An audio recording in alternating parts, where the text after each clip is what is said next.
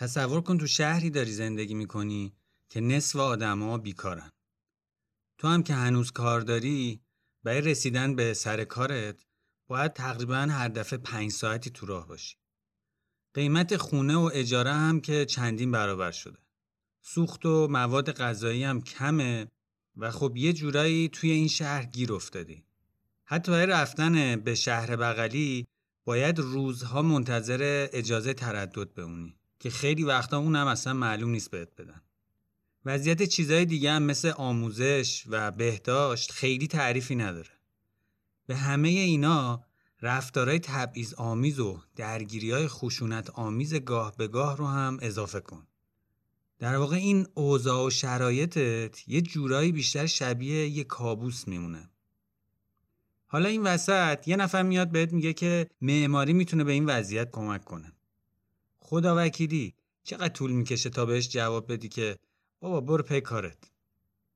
این قسمت می‌خوایم داستان پروژه‌ای رو بگیم که به کمک آدمایی اومده که وسط همچین کابوسی گیر افتادن و تونسته بخشی از این واقعیت زندگیشون رو با کمک معماری تغییر بده و امید رو براشون زنده نگه داره.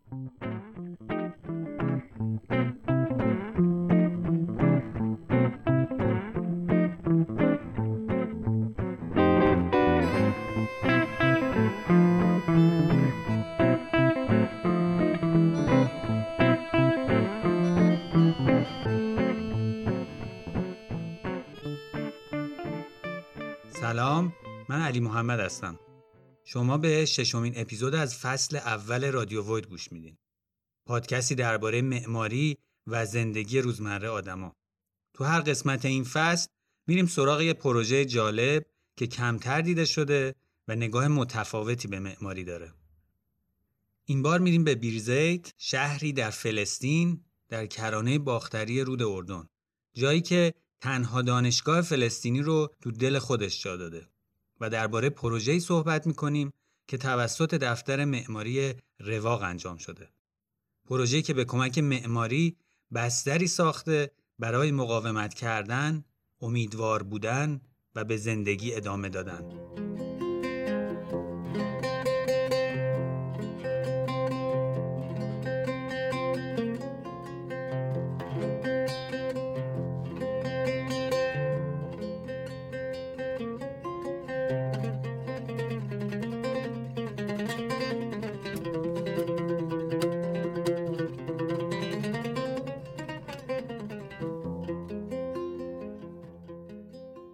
شروع داستان برمیگرده به سال 1991 وقتی خانم سعاد آمری که تو کودکی همراه خانوادهش مجبور به ترک وطنش شده بود و سالها خارج از فلسطین زندگی کرده بود توی یه سفری میره به فلسطین و به شهر رام الله سر می‌زنه. اونجا با عشق زندگیش آشنا میشه. هوای برگشتن به فلسطین به سرش می‌زنه و تو همون سال همزمان تصمیم می‌گیره عشق دیگه زندگیش یعنی کار کردن روی بناهای روستایی و تاریخی فلسطین رو به صورت جدی شروع کنه. یعنی یه جورایی می‌خواسته با یه تیر دوتا نشون بزنه.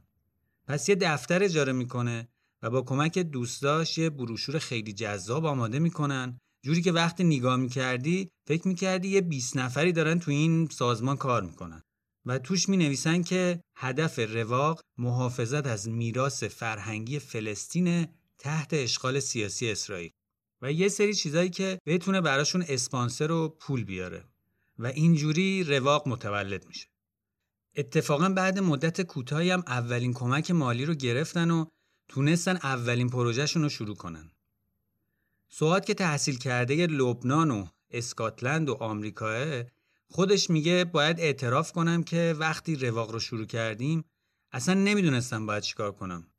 من هیچ وقت حفاظت از بناهای تاریخی نخونده بودم. تو دانشگاه معماری خونده بودم ولی چیز زیادی درباره مرمت نمی‌دونستم. پس اولین کاری که کردیم این بود که بیایم ببینیم اصلا تو فلسطین چه چیزایی داریم. چه بناهایی داریم، چه مهارت‌های قدیمی معماری داریم. در نتیجه اول از همه شروع کردیم به مستندسازی و جمع کردن اطلاعات. همه جا سر زدیم تا ببینیم چیا داریم. و شروع کردیم به ثبت همه بناها، نقوش روی سقفا، کاشیکاریا، ریزکاریا و خلاصه همه چی رو ثبت کردیم. این کار حدود ده سالی طول کشید و بناها و مراکز تاریخی 420 از روستاهای فلسطینی نقشه برداری و عکاسی شد و براشون توضیحات نوشته شد و همگی توی سیستم آنلاین GIS ثبت شدن و از روی این اطلاعات سه جلد کتابم منتشر شد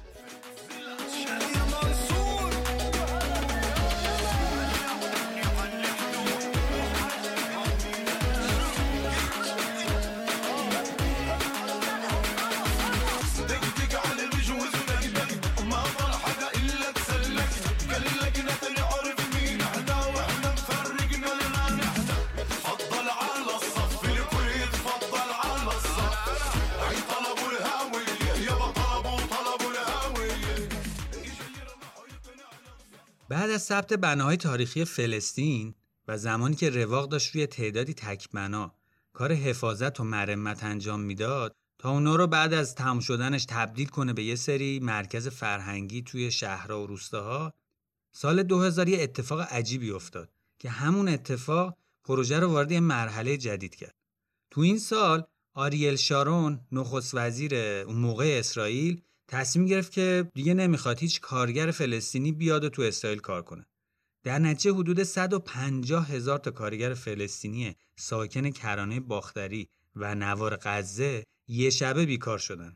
یعنی یه روزی یه سوم جمعیت فلسطین صبح که از خواب پا شدن دیدن که کاروباری ندارن. اون موقع بود که رواق به این فکر افتاد که به هر ترتیبی که شده باید برای ایجاد شغل تو فلسطین یه کاری انجام بدن. پس اومدن و طرحی پیشنهاد دادن با عنوان اشتغال زایی از طریق محافظت و مرمت. تمرکز این طرح حفاظت در واقع روی اون بخشای فنی کار نبود بلکه روی تعداد آدمایی بود که تو هر پروژه می‌شد استخدام کرد برای اینکه تو اون پروژه مشغول به کار بشن. کار رو هم پیمانکارایی واگذار می‌کردن که بتونن بیشترین شغل رو توی هر روستایی که وارد اونجا میشن ایجاد کنن.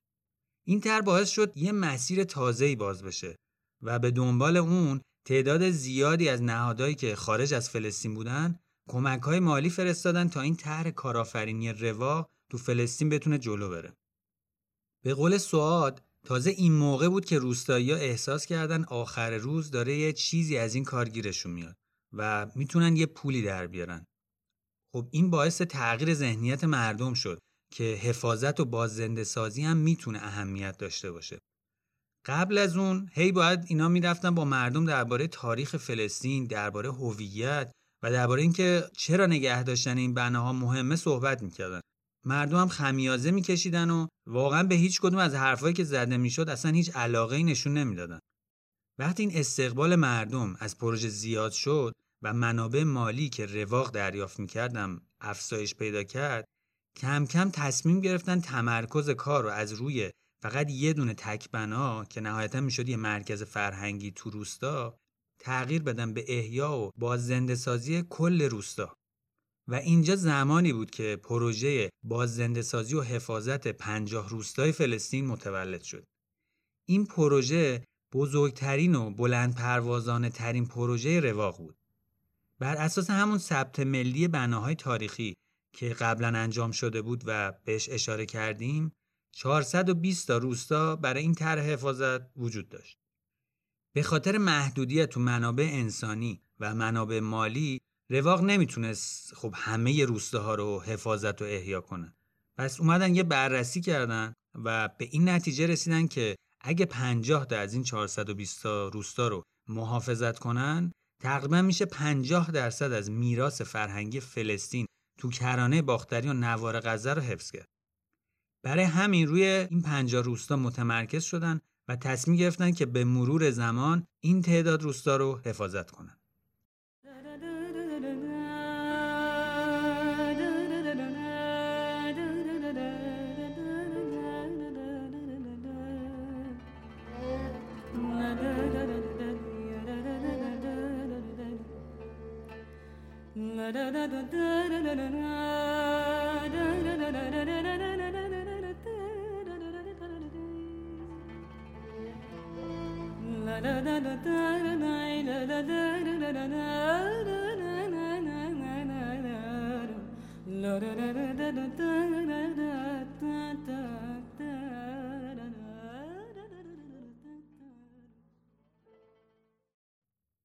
اولین پروژه بازنده سازی از این پنجا روستا که اتفاقا برنده جایزه آقاخانم شده مرکز تاریخی بیرزیته.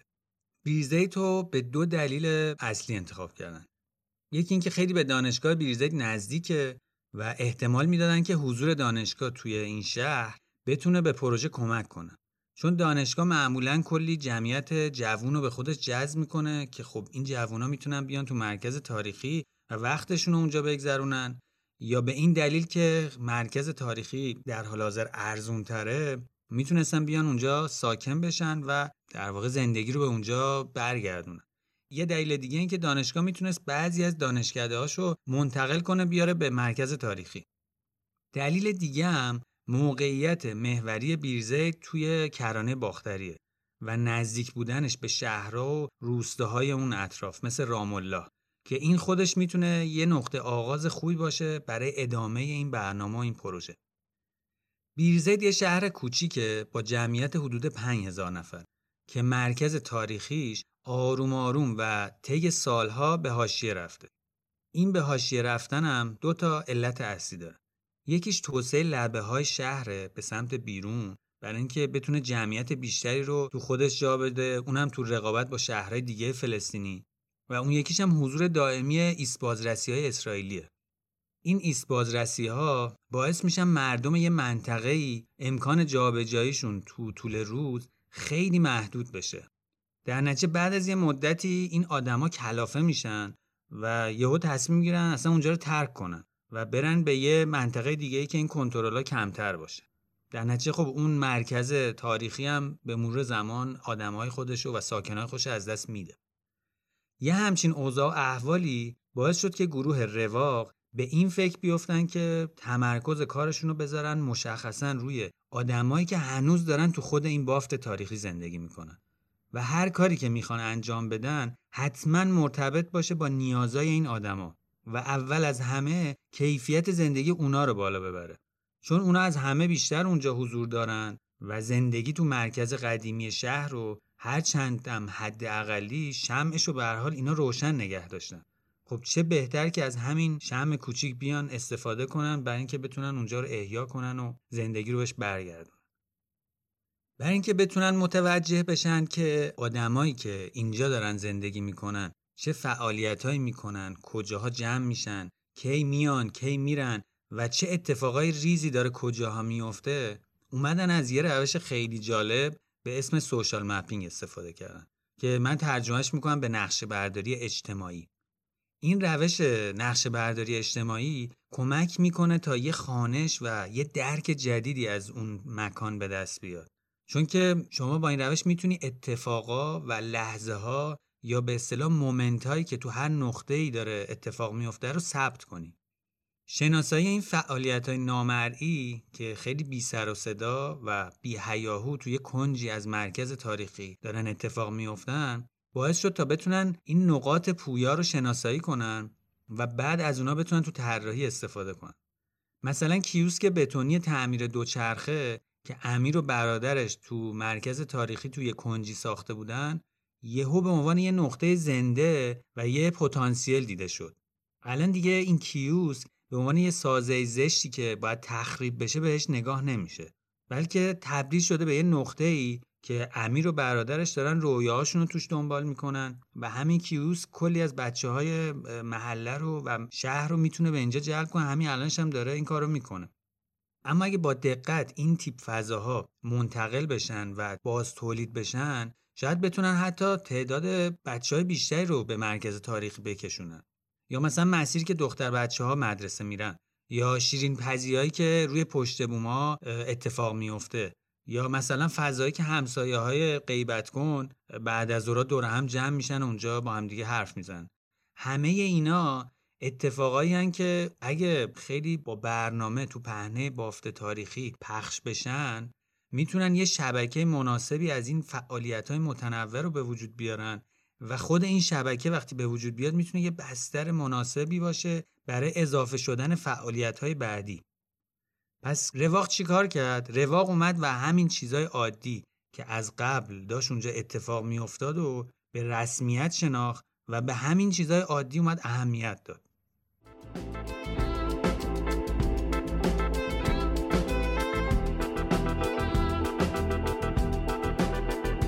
غيرنا روض أعصير لا يتحكم بالمصير. نحنا من نسيم منطير ومنرتد على التدمير. بس تتشرق بسؤال عن تدهور الأحوال. بيسكتوك بشعارات عن كل الموضوع تا اینجا دیدیم که کار از ثبت بناها شروع شد و با مرمت تعدادی تک بنا ادامه پیدا کرد. بعد تو جریان یه سری تصمیم و اتفاقای سیاسی بیرون از پروژه تبدیل به یه برنامه بلند پروازانش برای شروع پروژه احیای 50 روستای فلسطینی رواق یه پروژه نمونه رو کار کرد که مرکز تاریخی بیرزیت بود. تا از این طریق بتونه خیلی از ایده ها رو توی واقعیت اونجا بسنجه و امتحان کنه. هدف اصلی هم این بود که زندگی رو بتونن به مرکز تاریخی برگردونن در واقع اونایی که اونجا دارن زندگی می‌کنن و تشویق به موندن کنن و علاوه بر اون شرایطی ایجاد کنن که آدمای جدید بیان اینجا و بمونن و با خودشون برای این فضا یه آورده جدیدی بیارن. حالا بریم ببینیم برای بیرزید چه نقشه‌ای کشیده بودن. برای طراحی یه کار مطالعاتی عمیق تو زمینه های مختلف اجتماعی، تاریخی، مسائل قانونی، اقتصاد، معماری و فرهنگ انجام شد و خب اطلاعاتی که به دست اومد و برداشتن با اون نقشه برداری اجتماعی که کرده بودن تطبیق دادن روی همدیگه. روند طراحی هم همزمان با چند تا رویداد و برنامه مختلف با اهالی محلی جلو رفت تا بشه یه باب گفتگویی رو باز کرد و اعتماد به نفس ایجاد کرد و از یه طرفی هم بشه محک بزنن ببینن خب چه قابلیت های دیگه ای وجود داره که ممکنه مثلا از چشم پنهان مونده باشه کاری که در نهایت انجام شد مجموعه از سی تا چهل پروژه ریز و درشت اجتماعی و فرهنگی و معماری و اقتصادی بود که این پروژه ها تو طول سه تا چهار سال انجام شدن. این پروژه از کارگاه های مشترک دانشجویی با دانشگاه های فلسطینی و غیر فلسطینی بودن تا فستیوال های مربوط به کشاورزی، داستان نویسی، دو سالانه بیرزیت و کارهای مرمتی معماری. پروژه در واقع تو دو تا مقیاس اصلی برنامه ریزی شده بود. یکی مقیاس یک به یک که مشخصا مربوط می‌شد به همه چیزهایی که تو خود مرکز تاریخی داشت اتفاق میافتاد. یکی هم تو مقیاس یک به هزار که تلاش می‌کرد این مرکز تاریخی رو به بقیه شهر متصل کنه و حتی توی برنامه بلند مدتتر به بقیه مراکز تاریخی تو فلسطین. برای همین تو طرح پیشنهادی نهایی دو تا از مسیرهای اصلی که از قلب مرکز تاریخی رد شدن و اونو به بقیه شهر بیرزیت و حتی اطراف شهر وصل کردن و اومدن و انتخاب کردن. این دوتا به خاطر اهمیت تاریخی و جغرافیاییشون و بر اساس اون اطلاعاتی که از نقشه برداری اجتماعی به دست اومده بود انتخاب شدن. یکیشون مسیر تجارته و خب بیشتر کسب و کارها تو مرکز تاریخی تو این مسیر قرار گرفته. اون یکی هم معروف به مسیر کاروانسرا که قدیمی ترین بناهای شهر از جمله یک کاروانسرای مربوط به قرن 15 میلادی توی همین مسیره. زمان طراحی تو خود این مسیرها و بینشون یه سری فعالیت در جریان بود مثل مثلا قنادی، سلمونی یا اینترنت کافه که خب اینا زندگی روزمره رو تو مرکز تاریخی به جریان انداخته بودن. به عنوان اولین مداخله اجتماعی و معماری یه سری فعالیت های موجود پراکنده که شناسایی شده بودن و اومدن جابجا کردن و آوردن تو همین مسیرها تا کمک کنن این دوتا مسیر تقویت بشه و زندگی بیشتر اونجا به وجود بیاد مثل همون کیوسک دوچرخه امیر و برادرش که گفتیم. سیاست اصلی هم که پیش گرفتن تمرکز طراحی روی فضاهای عمومی و بناهای عمومی بود که هم اول از همه بتونن زیرساختهای لازم مثل مسیرهای رفت و آمد آب و فاضلاب و این داستانا رو آماده کنن و هم درگیر مسائل پیچیده کار کردن با بناهای خصوصی براشون پیش نیاد مثل مالکیت وراستی و این داستانه اینطوری که خب تجربهش رو قبلا داشتن. و اینکه این برنامه احیا و بازنده سازی از کارهای کوچیک شروع بشه یکی از کارهایی که رواق انجام داد شناسایی و بعدش هم نامگذاری مسیرهای اصلی و بناهای مهم تو مرکز تاریخی بود این کار رو با کمک روایت هایی که خود مردم نقل می‌کردن انجام دادن تا بتونن این فضا رو با تاریخ و گذشته خود آدمای اونجا پیوند بدن. در واقع یه جورایی پیوند زدن تغییرات نو بود با مفاهیم و معانی محلی و با تاریخ محلی. خب این کار توجه خیلی از اون مردم محل رو به خودش جلب کرد. مردمی که خب تو جمع کردن روایت ها و خاطره ها و چیزهای دیگه سهیم بودن. مثلا یکی از کارهایی که کردن اسکوداری حیات کوکب خانم بود. که مربوط می‌شد به داستان عاشقانه کوکب که عشق و عاشقیشون تا مدتها یک کش و قوس اساسی بین دو تا خانواده ایجاد کرده بود. این کارهایی که رواق انجام داد اثرش رو خیلی زود روی فضای شهری بیرزیت گذاشت. مثلا از زمانی که این دوتا مسیر کفسازیشون آماده شد زندگی شهری تو اینجا هم خیلی یه دفعه بیشتر شد و آدمای بیشتری از خارج از اون محدود مرکز تاریخی اومدن اینجا. خب مردم محلی هم که فضا براشون خیلی در دسترستر و امتر شده بود. مخصوصا بچه ها و زنا که اتفاقا کم کم هم دارن اون نقاط خاصی که می‌خوان توش جمع بشن دوره هم و تو این مسیرها پیدا می‌کنن. این کارا حتی باعث شد تا یه سری مؤسسه و نهاد آروم آروم بیان اینجا سرک بکشن و ترغیب بشن اصلا بیان اینجا سرمایه گذاری کنن و فعالیت کنن. چون داشتن یواش یواش می‌دیدن که اینجا چه قابلیتهایی داره و چه کارهایی میشه انجام داد این خودش باعث شد که تقاضاها و ایده های خیلی بیشتری برای اینکه چطور باید از فضای عمومی استفاده بکنن به وجود بیاد پروژه احیای بیرزیت یه نقطه شروعی بود برای اون پروژه بلند پروازانه احیای مراکز تاریخی پنجاه روستای فلسطین که همچنان هم جریان داره. درسته که این داستان از احیا و مرمت یه تک بنا شروع شد. اما خب تو مسیر داستان هی شاخ و برگ پیدا کرد و تبدیل شد به یه پروژه‌ای برای قدرت بخشیدن و توانمند کردن مردم برای بهبود کیفیت زندگی آدمای محلی تبدیل شد به پروژه‌ای برای ساختن یه جامعه پایدار که روش های ساخت محلی رو مردم توش یاد می‌گیرن و به هم یاد میدن تا بتونن تو بهتر کردن محیط زندگیشون خودشون فعالانه سهم داشته باشن. و اینکه نتیجه همه اینا باعث میشه تا مردم فلسطین روش ها و راه های نوعی رو یاد بگیرن و امتحان کنن برای تقویت کردن هویتشون برای مشارکت تو کارهای فرهنگی و اجتماعی و خب برای مقاومت در برابر اشغالگری و استعمار دولت اسرائیل.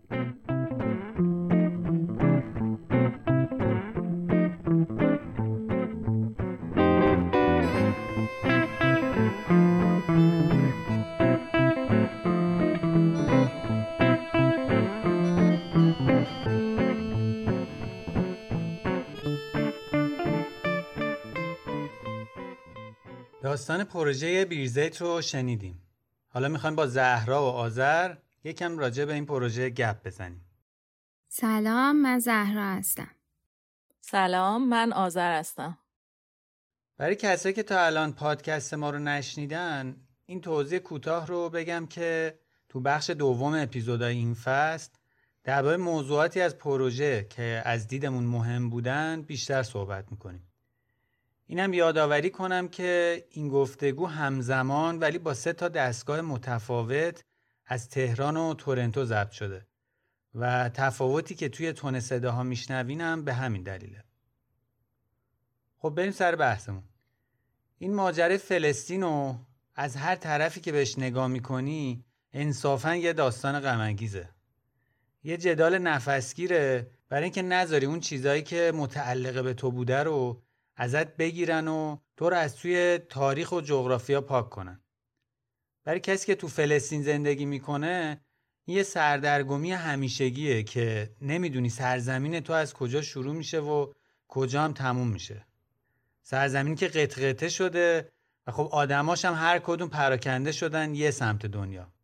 اما خب همیشه تو دل همین سردرگمی ها میشه یه راههایی پیدا کرد برای زندگی کردن و امیدوار بودن. شاید مهمترین کاری هم که رواق با پروژهاش می‌کنه از نظر من همینه علی. همین به وجود آوردن راههایی برای امیدوار بودن.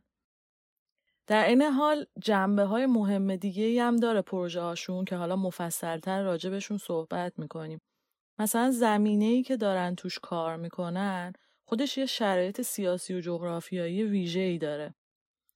یا استراتژی ها و روی کردایی که رواق توی این شرایط ویژه به کار می‌برن و در نهایت این سوال که مرمت و میراث فرهنگی چیه و رابطهش با زندگی روزمره مردم چطور می‌تونه باشه؟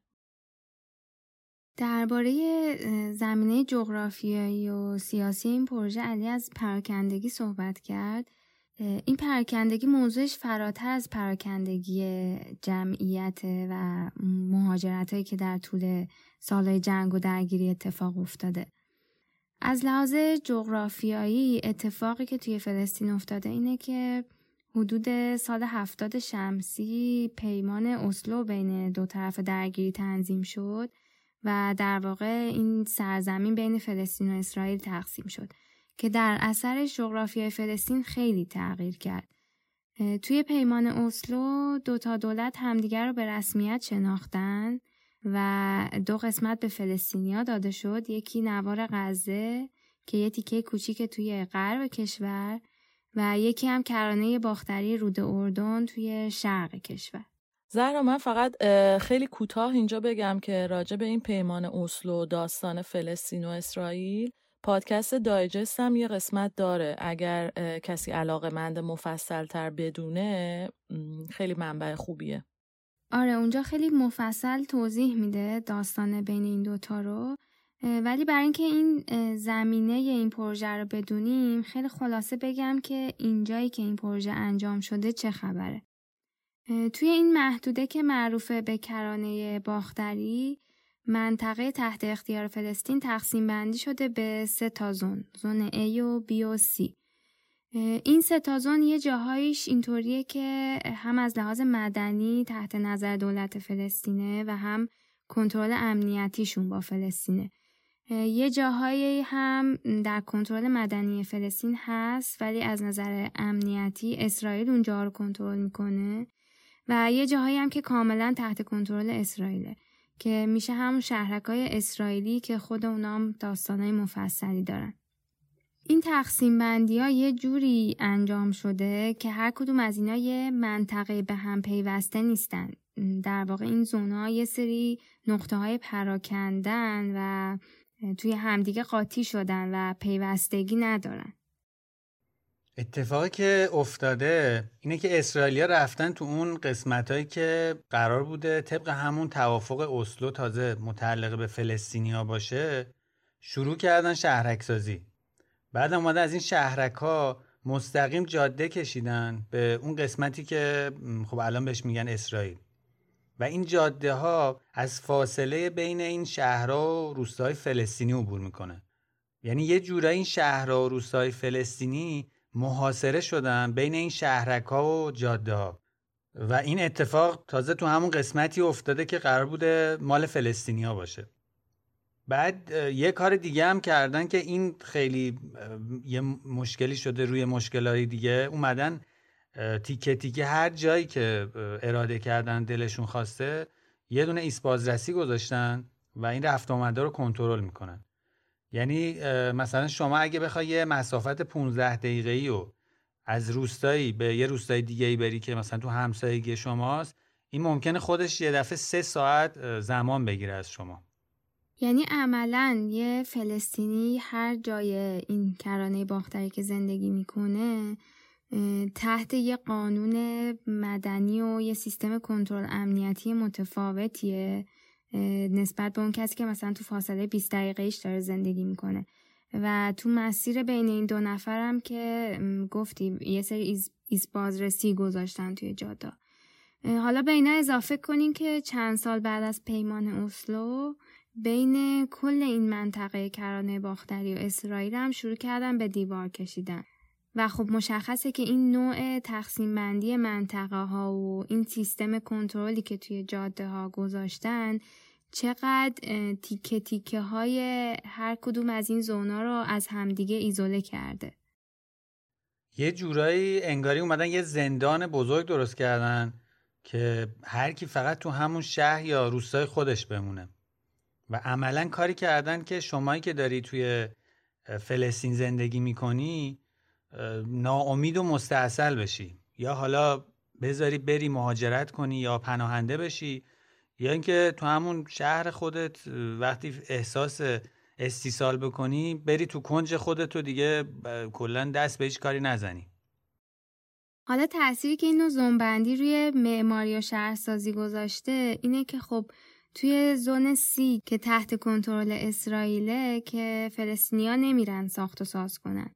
به دلیل اینکه یا بهشون جواز نمیدن یا اینکه اصلا آینده ملکشون با این اوضاع مبهم اونجا.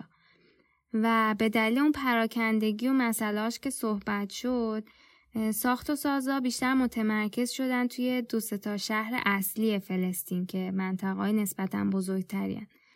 به همین دلیل توی شهرها ساخت و سازای پرتراکم و بلند مرتبه اتفاق میفته که بتونه برای اون جمعیتی که متمرکز میشه توی این چند تا منطقه پاسخگو باشه.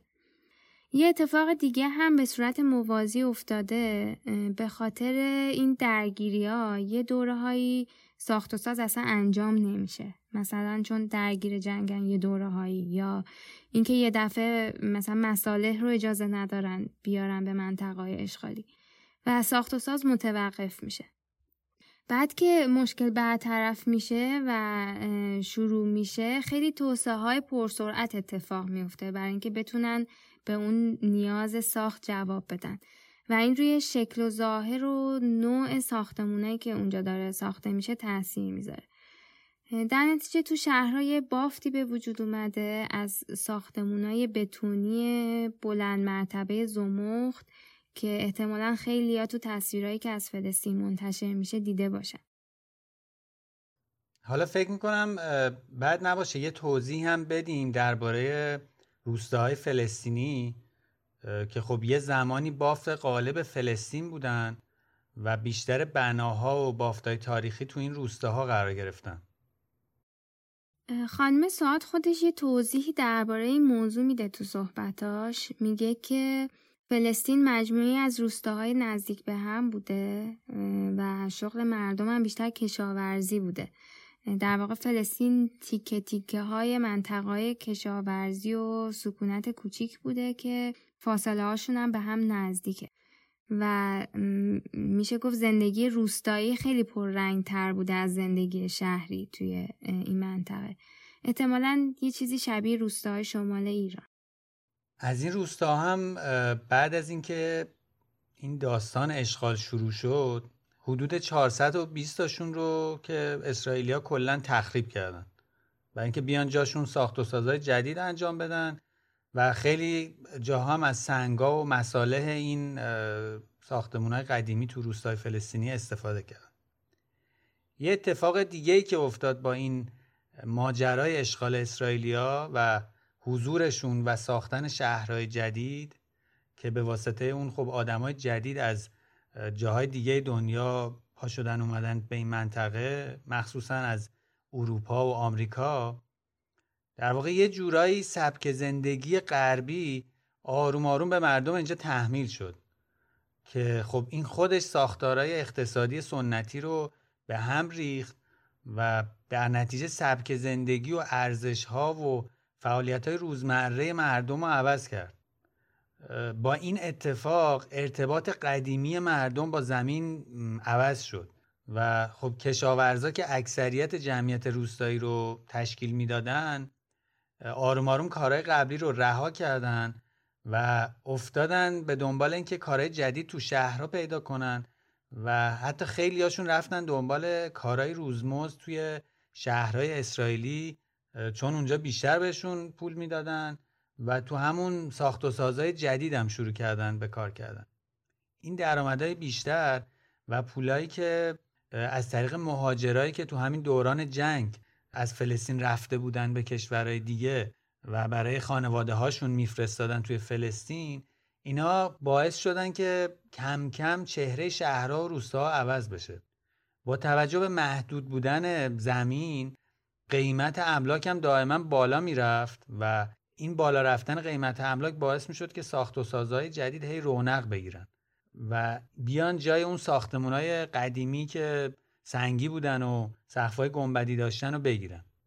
روستا که کم کم به دلایل مختلف خالی شدن از جمله همون محدودیت حرکتی که گفتیم و همین تغییر شغل کشاورزا و خیلی چیزهای دیگه حتی یه عده‌ای شروع کردن این سنگای این بناهای قدیمی رو بردن یه عده خود همون اهالی فلسطین.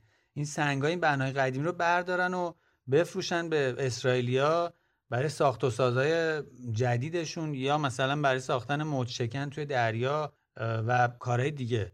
و خب اینجوری بود که روستاهای فلسطینی آروم آروم خالی شدن رها شدن و مراکز تاریخیشون هم شروع کرد به افول. خانم سعاد میگه که به دلیل اینکه این زندگی توی روستاها سبک زندگی قالب مردم بوده توی فلسطین بر همین رفته دنبال احیای بافت تاریخی این روستا تا در واقع بتونه به این واسطه یعنی, یه بهونه‌ای بسازه که این فرهنگ رو زنده نگه داره. حالا یه مکس کوتاه بکنیم بعدش درباره اینکه گروه رواق توی همچین زمینه‌ای که ازش صحبت کردیم چه روی کردایی داشتن توی این پروژه و چه استراتژیایی رو انتخاب کردن بیشتر صحبت کنیم. الطغيان يزاهر عصيان لو رح أموت مية مرة رح أعود. مية مرة مصقول الحسام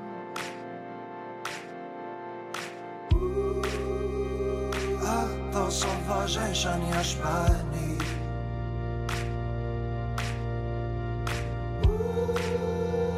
نلتحم ببعض ونستعصي.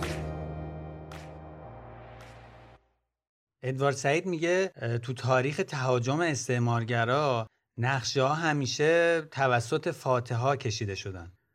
چون نقشه ها ابزاری هم برای پیروزی و تسخیر. در نتیجه خب جغرافیا یه جورایی هنر جنگه. اما در عین حال می‌تونه هنر مقاومت هم باشه. اگه یه نقشه هایی یا یه استراتژی هایی ضد اون نقشه و استراتژی تهاجم و اشغال وجود داشته باشه. حالا ببینیم رواق چه استراتژیایی برای احیای بافت تاریخی در نظر گرفته بودن.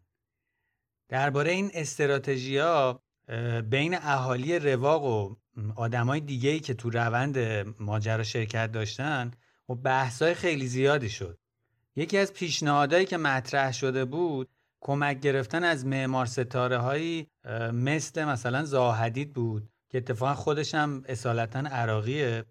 که بیاد و حالا مثلا یه بنای نمادین یا آیکونیک تو فلسطین طراحی کنه. خب این پیشنهاد همون اول رد شد. ولی فکر کنم این دلایل رد شدن این پیشنهاد به نظرم خوبه دربارش یکم صحبت کنیم. یکی از مهمترین دلایلی که رد کردن این پیشنهادو این بود که می‌گفتن که درسته که همچین کاری ممکنه توجه از بیرون فلسطین به اینجا جلب کنه. ولی عملا کمکی به شکل گرفتن یه جامعه پایدار اینجا نمی‌کنه. اونا معتقدن که معماری که بستری برای مردم محلی اونجا ایجاد نکنه که اونا خودشون بتونن بازیگر اصلی باشن عملا بعد از یه مدتی بیفایده میشه در واقع میگن آوردن نامهای بزرگ توی اینجا باعث میشه که به جای اینکه نگاه ها به مسئله های محلی اونجا معطوف بشه بره به سمت جنبه های جهانی اون بنا. و حتی به جای اینکه توجه به مسئله فلسطین داستان اشغال و اون دیواری که کشیده شده معطوف کنه نگاه ها رو ببره به سمت بحث های زیبایی شناسی و ساختمون های جذاب. حتی میگن ممکنه باعث بشه فلسطین و ارزش های فلسطینی به اون چیزهایی که تو اسرائیل مطرحه و محبوبه شبیه بشه. که این خودش می‌تونه هویت فلسطینی رو مبهم و مختوش بکنه. اتفاقا یه نمونه از کار یه معمار معروف هم توی شمال رام الله طراحی و ساخته شده. یه شهر جدیدی ساخته شده تحت یه برنامه به عنوان احیای اقتصادی که وقتی شما به این شهر نگاه می‌کنین عملا هیچ تفاوتی با اون شهرک های اشغالی اسرائیلی که تو همسایگی اینا ساخته شده نمی‌تونین پیدا کنین. خیلی اینا به همدیگه شبیه شدن. حالا برخلاف این مدل معمار ستاره که گفتی یه گروهی مثل رواق که بومی اونجا هستن و سالهاست توی رام الله کار می‌کنن میان با کمک گروه های محلی دیگه و دانشجوهای همون دانشگاه بیرزه پروژه رو جلو می‌برن و تمرکزشون رو توی پروژه می‌ذارن روی مردم محلی و منفعتی که اونا می‌برن و نگاهی که اونا به پروژه دارن. نه سلیقه قالب معماری دنیا یا مثلا جذابیت پروژه برای توریست خارجی. مثلا یه کار خیلی هوشمندانه ای که می‌کنن گره زدن بحث حفظ میراث فرهنگی با دغدغه های روزمره مردمه. دلیل اصلیش هم اینه که میان نگاه می‌کنن می‌بینن با جامعه ای طرفن که به شدت درگیر تأمین نیازهای اولیشه مثل مسکن و شغل و بهداشت و اینجور چیزا. و تو همچین جامعه ای حرف زدن با مردم در مورد اهمیت میراث فرهنگی و حفاظت از ارزشهای بومی خیلی کار سختیه چون اولویت و دغدغه روزمره مردم نیست. ولی وقتی رواق میاد یه راهی پیدا می‌کنه که از طریق این پروژه های بازسازی شغل ایجاد کنه و اقتصاد محلی رو تقویت کنه یهو ورق برمیگرده و همون مردمی که تا دیروز علاقه نشون نمی‌دادن حالا مشارکت می‌کنن چون تأثیر مستقیمش رو روی زندگی روزمرهشون لمس می‌کنن. و این برای من خیلی الگوی جالبی بود برای اینکه همیشه فکر می‌کردم خب چطور میشه توی یک بستری که تأمین نیازهای اولیه دغدغه اصلی مردمه مثلا صحبت از طراحی پایدار یا حفظ اکوسیستم کرد یا مسائلی از این دست یه جوری که با زندگی روزمره مردمم بیگانه نباشه این حرفا. در واقع نقطه قوت روی کردشون اینه که موضوع مرمت و حفظ بافت تاریخی رو اومدن گره زدن با مسئله روز اون جامعه. و در نهایت علاوه بر حالا یه امکاناتی برای اشتغال ایجاد کردن تونستن که دانش ساخت بنا و دانش ساخت صنایع دستی یا اون هنرهای بومی رو هم فعالانه حفظ بکنن با این کار. رواق علاوه بر این که خب این دقدقه ها نیازهای زندگی روزمره رو میاد و به بحث میراث فرهنگی پیوند می‌زنه همزمان فعالیت ها و اتفاقای روزمره زندگی مردم مثل شیرینی پزی روی بام ها رو میاد وارد پروژه می‌کنه و اینا رو مبنای پروژه قرار میده. خیلی از این اتفاقای عادی و روزمره که خودشون به تنهایی به نظر می‌رسه اهمیتی ندارن مثل همون کیوسک دوچرخه سازی امیر و برادرش که تو قسمت داستانم بهش اشاره کردیم. وقتی به این اتفاقای روزمره توی زمینه بزرگتر نگاه می‌کنی اینا مواد اولیه لازم برای ایجاد یه ارتباط بین اون مرکز تاریخی رها شده و خلوت و و اون محیط اطراف پر جنب و جوش شهری رو فراهم می‌کنن. وقتی این چیزای به ظاهر عادی با یه منطقی کنار هم قرار می‌گیرن آروم آروم تبدیل میشن به هسته های اولیه شکلگیری یه اجتماع که خب به مرور زمان روابط بینشون محکمتر میشه اهداف و ارزش های خاصی پیدا می‌کنن و خب اینا همشون باعث میشه کم کم از تو دل این اتفاقات خلاقیت های جدید ظهور پیدا کنه و آدما قدرت جمعی پیدا کنن و به واسطه این کارهایی که می‌کنن اعتبار پیدا کنن و اینجوری بتونن روی خیلی از چیزا مثل قوانین و سیاست ها اثر بذارن. در واقع تو این نوع نگاه به جای اینکه شما بخوای به زور یه چیزی رو تو یه جای جا بندازی که حالا معلوم هم نیست این کار بکنه یا کار نکنه میای به همون چیزهای موجود معمولی روزمره کمک می‌کنی تا شاخ و برگ پیدا کنن رشد کنن و خودشون بشن در واقع بستری برای اتفاقای بعدی.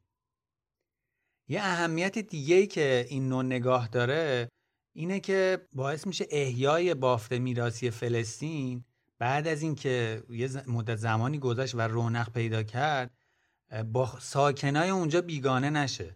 یعنی تبدیل به یه پروژه اعیان سازی نشه که باعث بشه مردم که قبلا اونجا بودن و از لحاظ اقتصادی خیلی قوی نبودن مجبور باشن بعدن که اونجا رونق پیدا کرد اونجا رو ترک کنن و برن به مثلا جای حاشیه. دلیلش هم اینه که اینجوری یعنی با این روش خود اون آدمایی که الان اونجا هستن نقشه مهمی دارن. توی جون گرفتن اون بافت تاریخی و شکل دادن روابط و شبکه ها و رونق اونجا یه جورایی با حضور اون آدما گره خورده. و پس شما نمی‌تونید راحت اونا رو از اونجا حذف کنی یا اگر اونا اونجا برن اونجا رونقش ممکنه دوباره از بین بره. حالا درباره این موضوع عیانسازی هم ما توی اپیزود دوم مفصل صحبت کردیم که اگه کسی علاقه منده به این موضوع می‌تونه به اپیزود دوم رادیو وید گوش بکنه. همینطور که گفتی علی رواق میاد با ظرافت تمام از ظرفیت و اتفاقای روزمره موجود اونجا استفاده می‌کنه به جای که بیاد یه چیزی رو از بیرون تحمیل بکنه و این یعنی place keeping به جای place making حالا اصلا اینا یعنی چی؟ خیلی از شنونده هامون ممکنه به اصطلاح پلیس میکینگ توی مباحث معماری و شهرسازی برخورده باشن. اینجا اگه خیلی خلاصه بخوام بگم این روی کرد میاد مردم رو در مرکز قرار میده و میگه برای طراحی و برنامه ریزی فضاهای شهری زنده و قابل استفاده باید زندگی روزمره آدمای محلی رو مشاهده کرد. باید اونا رو درگیر طراحی کرد. در واقع تأکید روی کلمه مکان یا پلیس به جای فضا یا سپیس مشخصه این روی کرده. داستانش هم اینه که معمار یا طراح یه فضای شهری رو طراحی می‌کنه ولی تا وقتی که مردم از اون فضا استفاده نکنن به اون احساس تعلق نکنن توش خاطره نسازن اونو مال خودشون نکنن اون تبدیل به یه مکان یا place نمیشه.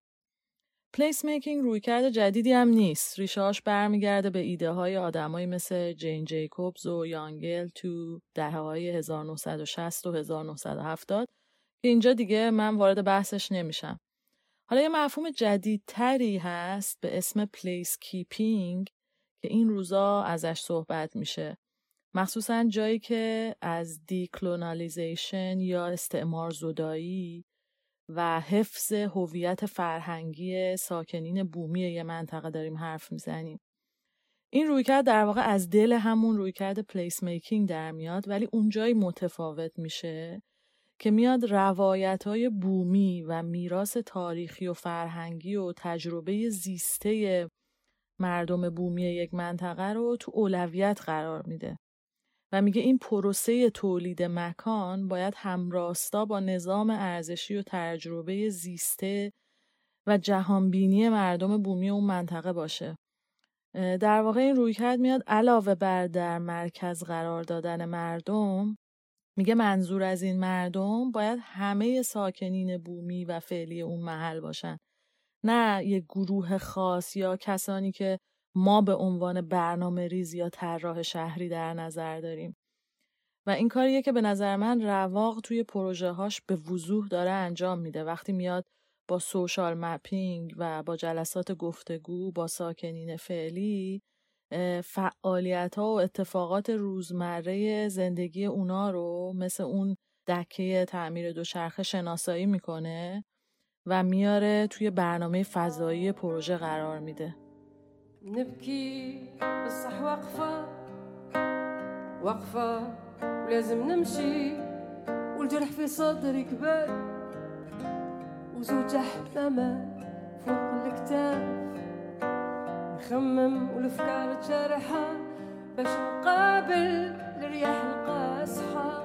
وداخلي رعود ومطر وغير من ربي. یه سوال مهم و اساسی که رواق می‌پرسه اینه که چه چیزی رو باید به عنوان میراث فرهنگی حفظ کرد. این سوال خودش به چندین سوال مهم دیگه منجر میشه. اولش این که آیا صرفا اون چیزی که به گذشته دور تعلق داره ارزش حفظ کردن داره؟ آیا باید یه خط زمانی بکشیم و بگیم هر ساختمونی که مثلا بیشتر از 200 سال سن داره میراث فرهنگی حساب می‌کنیم؟ یا اینکه اون چیزی که داره در زمان حال هم اتفاق میفته یا یه سازه ای که به تازگی ساخته شدم در شرایطی ممکنه ارزش حفظ کردن داشته باشه. مثلا تیم رواق معتقدن کمپ های پناهنده های فلسطینی یا حتی ایست بازرسی ها که همین الان هم دارن ساخته و استفاده میشن به عنوان بخش مهمی از تجربه زیسته فلسطینیا میراث فرهنگی به حساب میاد و حتی باید ثبت جهانی بشن. میشه گفت رواق این سوال رو مطرح کرده که میراث فرهنگی یه منطقه یا یه ملت یا قوم آیا اینا فانتزی از گذشته اون آدما یا اینکه میشه اینا رو با زندگی الان گره بزنی چیزایی مثل ساختمونا، صنایع دستی، غذا و چیزای دیگه اینا قراره فقط خاطراتی باشن از گذشته یا یه ویترین باشن برای اینکه به دیگران نمایش بدی یا اینکه اینا می‌تونن تو متن زندگی آدمای امروز باشن. و حالا اینا رو چطور میشه به لحظه های الان این آدما وز کرد؟ دقیقا در واقع یه جور پیوستگی بین گذشته و امروز. حالا در ادامه سوال دیگه که تیم رواق می‌پرسن اینه که آیا میراث فرهنگی فقط کالبد فیزیکی یک بناه؟ و جوابی که به این سوال میدن اینه که چیزای مهم دیگه غیر از کالبد فیزیکی یه بنا هم وجود داره که باید همراه با اون حفظ و نگهداری بشه. مثلا دانش بومی و سنتی ساخته بنا یا ساختارهای اجتماعی و فرهنگی و شیوه زندگی کردنی که با اون کالبد فیزیکی بنا و محله ارتباط مستقیم داره. یا نحوه استفاده ساکنین بومی از فضاهای عمومی مثلا تو روستاهای فلسطینی فعالیت هایی که توی این فضاهای عمومی انجام می شده و الان انجام میشه. تیم رواق میان کل این مجموعه رو میراث فرهنگی می‌بینن نه فقط یه تک بنا رو. و بعد در نهایت سومین سوالی که درباره میراث فرهنگی می‌پرسن در مورد روایت های مختلف از تاریخه. اینکه ما چه چیزی رو از گذشته می‌خوایم حفظ کنیم مستقیما برمیگرده به اینکه ما می‌خوایم چه روایتی از گذشته داشته باشیم. ما هیچ وقت بیطرف تاریخ و گذشته رو روایت نمی کنیم برخلاف اون چیزی که توی مدرسه به ما گفتن یک روایت درست وجود نداره. بلکه روایت های مختلفی وجود داره و توی مثال فلسطین این تفاوت روایت ها خیلی واضحه اسرائیلی ها به یه قسمت خاصی از تاریخ و گذشته این سرزمین علاقه دارن که در راستای تشکیل یک جامعه یهودی اسرائیلیه. در حالی که مثلا انجیو های فلسطینی مثل تیم رواق میگن میراث فرهنگ ما محدود به اون دوره نیست و دوره ها و لایه های متنوعی داره که همهشون باید حفظ بشن و مهمه. این قصه این که چی رو میراث فرهنگی باید دونست و ما خودمون توی ایران هم درگیر موضوعشیم مثلا الان ما کلی بنا از دوران معاصر داریم دوره پهلوی اول و دوم که خب اینا بخشی از تاریخ هر کدوم از شهرهای ما هستن ولی می‌بینیم که خیلی راحت تو ساخت و سازهای جدید اجازه تخریبشون صادر میشه به دو دلیل. یکی به خاطر اینکه خب همون داستان زمانی که گفتی میگن اینا زیر 100 سال قدمت دارن پس میراث حساب نمیشن. و یه دلیل دیگه هم اینه که خب این بناها مربوط میشن وصل میشن به یه دوره سیاسی که مورد غضب الان. و خب این نتیجهش این میشه که ما یه جورایی یه بخش از بافت تاریخی معاصرمون از دست میدیم و ارتباطمون رو با گذشته نزدیکمون قطع می‌کنیم. و خب این یه, یه موضوع مس... این مسئله دار میشه واسه تشخیص در واقع خوندن تاریخ یه جایی یا برای ساختن هویت نسل‌های بعدی. یعنی مثل این که شما یه درختی هستی که یه تبری دستت بگیری و بزنی به تنه خودت.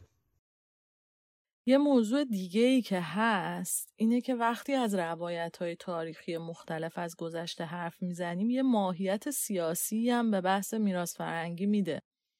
مخصوصا تو بستری مثل فلسطین چون گروه استعمارگر و اون گروهی که ساکنین بومی منطقه جغرافیایی همیشه روایت های متفاوتی از گذشته دارن. اون گروه استعمارگر دنبال اینه که گفتمان فرهنگی و تاریخی مد نظر خودش رو تقویت کنه. و این کار رو میاد با تصاحب کردن قسمتهایی از تاریخ و فرهنگ بومی به نفع خودش انجام میده. اسم جالبی براش به کار می‌بره این آقای خلدون مدیر فعلی رواق. به این روند میگه falafelization. میگه مثلا اسرائیلیا میان یه غذاهای محلی فلسطینی رو می‌گیرن و اسم جدید براش می‌ذارن و اونو مال خودشون می‌کنن. و همین کار رو با میراث فرهنگی ساخته شده فلسطین هم می‌کنن. طبیعتا ساکنین بومی هم در برابر این روند مقاومت می‌کنن و میراث فرهنگی تبدیل میشه به عرصه مبارزه و مقاومت در برابر گفتمان غالب استعماری. علاوه بر این موضوع میراث فرهنگی به نظرم گروه رواق از یه زاویه دیگه هم به مرمت بافت تاریخی نگاه کردن وقتی که این پروژه رو توی این کانتکست مسئله های فلسطین اسرائیل و داستان اشغال ببینیم. میشه گفت که این پروژه حتی یه جورایی راهکار شده برای اینکه کمک کنه به اینکه هویت یه ملتی حفظ بشه. کمک کنه که تکه پارای فرهنگی و هویت یه ملتی که اتفاقا از لحاظ جغرافیایی هم تیکه پاره شدن اینا رو با معماری و مرمت بافت تاریخی به هم وصل کنه و یه ارتباطی رو بسازه بینشون.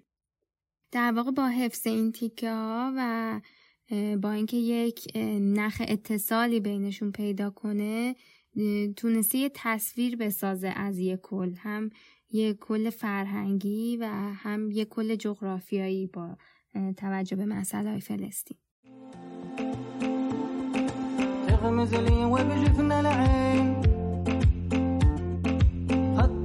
موشا وفي قلبي بنده لك مرة واثنين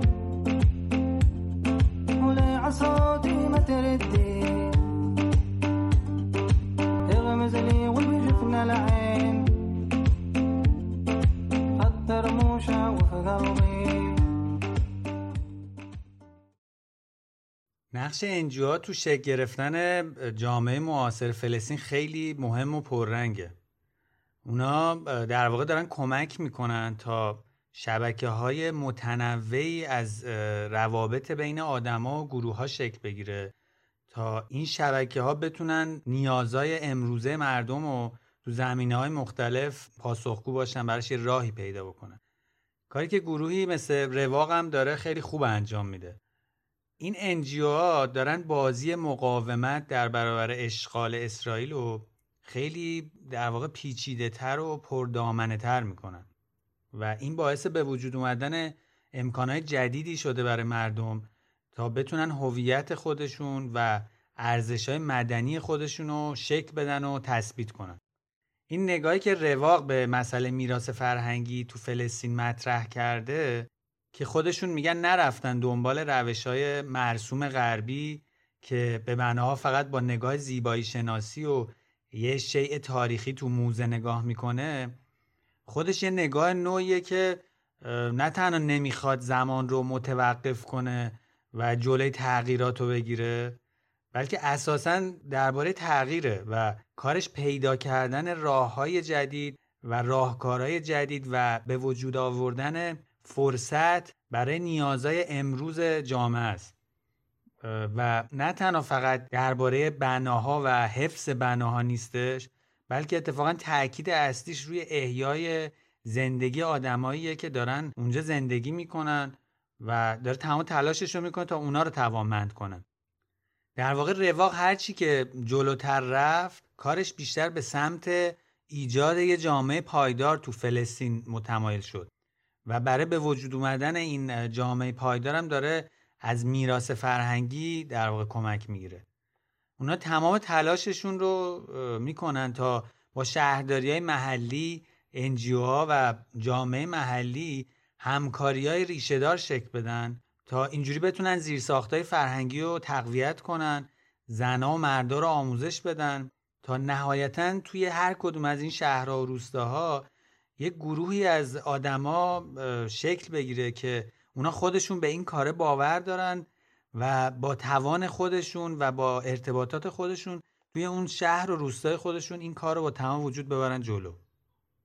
کاری که رواق کرده اینه که به جای اینکه تمرکز کنن روی معماری و ساخت و سازای پرحجم که به دلایلی که راجبه صحبت کردیم عموما هم نتیجهشون میشه یه سری ساختمون بیقواره اومدن تمرکز کردن رو بافتای مسکونی که از قبل وجود داشته قبل از این درگیری ها توی این منطقه بوده و تمرکز کردن رو چیزایی که گره خورده با ریشه و هویت مردم منطقه.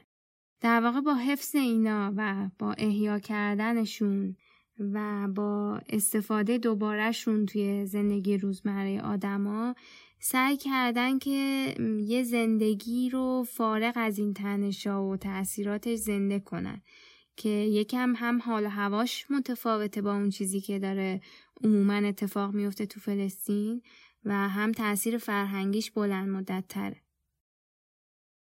بچه قبل از اینکه بحث رو جمع کنیم من می‌خواستم یه چیزی بگم من وقتی داشتم گزارش مسابقه معماری آقا خان راجع به این پروژه رو میخوندم به یه جدولی رسیدم اون انتهای گزارش که در واقع یه لیستی بود از تمام پروژه های ریز و درشتی که زیر مجموعه این پروژه بیرزیت بودن و در طول سه چهار سال توی اون مرکز تاریخی بیرزیت اجرا شدن.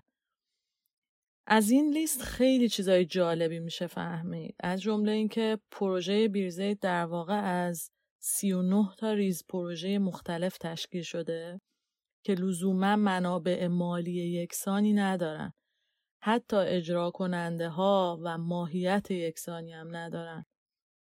بعضی از این ریز پروژه ها مثلا توسط دانشجوها انجام شده ها رو رواق با همکاری با شهرداری انجام داده ها رو با دفاتر معماری دیگه یا گروه های محلی انجام داده انگار رواق اونجا یه حلقه اتصالیه بین همه این گروه ها نکته جالب دیگه اینه که این 39 تا ریز پروژه فقط 15 تاشون شامل ساخت و ساز فیزیکی هن. 24 تای بقیه پروژه های تحقیقاتی و مطالعاتی هن یا برنامه های آموزشی یا رویدادهای فرهنگی هن. مثلا مثل درختکاری گروهی، برنامه های نمایشی برای بچه های مدرسه، درست کردن یه مسیر گردشگری و توریستی یا برگزاری مسابقات معماری. خلاصه اینکه تنوع خیلی زیادی داره و به نظرم این دونه های مختلفی که رواق با این پروژه های کوچیک کاشته در کنار اون ساخت و سازهای فیزیکی پروژه بیرزیتو از پروژه های معمول معماری یا شهرسازی خیلی متفاوت می‌کنه. در نهایت می‌خواستم بگم این لیست خودش برای من خیلی حرفا داشت و واقعا پیشنهاد می‌کنم کسانی که علاقه مندن به این پروژه حتما این گزارش و این جدول رو یه نگاهی بکنن. منم یه نکته نهایی اضافه کنم خیلی کم درباره خود خانم سعاد آمری می‌خواستم بگم خب خانم سعاد معماری خونده. سالها هم فعالیت اصلیش تو زمینه معماری بوده. از جمله راه انداختن همین دفتر رواق و داستانی که دربارش صحبت کردیم. ولی جالبه که خیلی خانم سعاد اصلا به واسطه کار معماریش نمی‌شناسن. بلکه از داستانایی که می نویسه باهاش آشنا شدن. داستاناش هم راجع به اتفاقای روزمره که برای خودش یا برای آدمایی که باهاشون توی فلسطین در ارتباط اتفاق میفته. سعاد این داستانا رو که اتفاقا خیلی وقتام تلخ هستن با یه تنز مخصوص به خودش روایت می‌کنه مثلا معروف ترین کتابش داستان زندگی چل روزش با مادر شوهرش تو دوران محاصره است که توی کتاب شارون و مادر شوهرم نوشته یا توی کتاب دیگه داستان یه کارگر یا نوشته که برای کار توی بیت المقدس هر روز ساعتها از یه سری مسیر عجیب و غریب یواشکی میگذره تا گیره این نیست بازرسی ها نیفته. ساعت تو خیلی از سخنرانیاش با یه زبون خیلی شیرینی داستان این که چی شد که به صورت اتفاقی نویسنده شد و یه دفعه به شهرت رسید و تعریف می‌کنه که من پیشنهاد می‌کنم حتما شنونده ها سخنرانی تتاکش رو ببینن. هم واقعا خیلی جذاب تعریف می‌کنه و هم شرایط الان فلسطین رو با یه زبون تنزی به تصویر می‌کشه.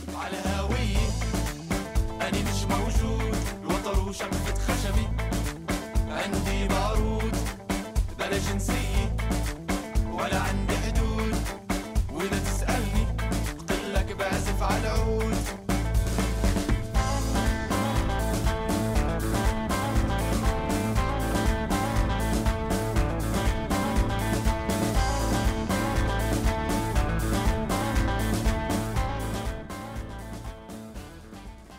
ما برای روایت کردن داستان پروژه بیرزیت و موضوع بحثا به منابع مختلفی سر زدیم.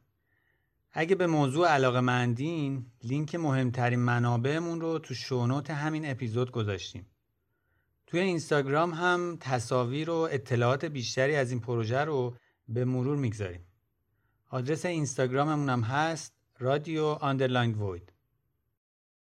یادآوری کنم که حساب توییتر ما هم فعاله و مطالب و اخبار مرتبط با موضوع اپیزودا که به مرور بهش برمیخوریم رو اونجا هم به اشتراک می‌ذاریم. از همه کسایی که برای تهیه این اپیزود به ما کمک کردن تشکر می‌کنیم. مخصوصا گروه سب که طراحی گرافیک رادیو وید رو به عهده گرفتن. در آخر اگر داستان پروژه بیرزیت و گروه رواق براتون جالب بوده گوش دادن این اپیزود رو به دوستانتون پیشنهاد بدید. روزگارتون خوش، خدا نگهدار.